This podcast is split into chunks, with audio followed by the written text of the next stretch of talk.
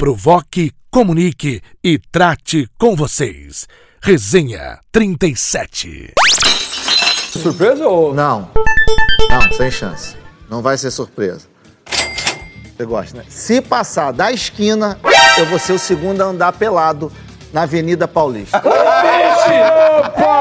Ratinho! mas onde é a esquina? Já tive o Marcelinho Carioca pelado, velho! Aonde que é a esquina Não, a agora? esquina é onde? É oitava? Peraí, qual que é a esquina? quarta? É onde? É de um, é de um bairro grande. É de um Não, não, bairro não, peraí, grande. peraí, vamos deixar A claro o esquina é a negócio. oitava, é a quarta, até é a semi. onde? Até onde o Fluminense chegar? Vamos deixar essa esquina Não, pro não, não, próximo falou. programa. É pro Ratinho, próximo.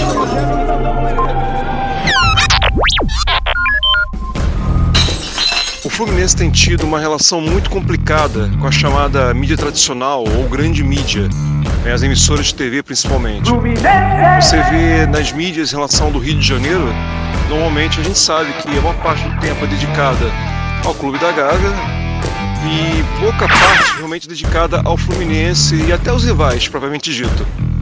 Com isso fica muito complicado você se informar em relação ao Fluminense. Né? Você vai ligar a TV vendo um programa esportivo esperando que fale do Fluminense e aí uma matéria de um minuto e meio ou um debate de dois, três minutos, os caras já mudam de assunto.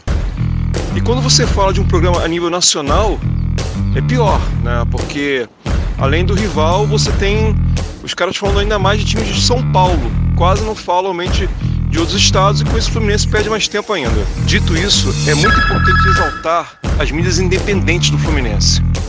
Um pessoal que muitas vezes são profissionais do ramo, são jornalistas, outras vezes são apenas torcedores que pegam o seu trabalho, arregaçam as mangas e vão, fazem vídeos, criam canais, criam perfis para falar do Fluminense.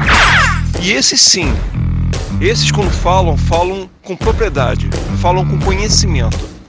Porque eles vivem o dia a dia, eles acompanham todos os jogos, eles acompanham as notícias, eles percebem e acompanham o que acontece dentro do clube, de perto. Boa parte dessa mídia independente, ela não vai passar a mão no jogador A ou B e dizer que o cara tá bem quando não tá. Ela não vai elogiar a diretoria, dizer que a diretoria fez um bom trabalho quando não faz. Em compensação, ela, por outro lado, também defende o clube com unhas e dentes. São muitas notícias nas grandes, nas grandes mídias que saem, às vezes, deturpando situações do Fluminense e que acabam até manchando um pouco a imagem do clube. E são essas mídias independentes que partem em defesa do clube nesse momento, que fazem a verdadeira defesa institucional do Fluminense. Provoque, comunique e trate com vocês. Resenha 37.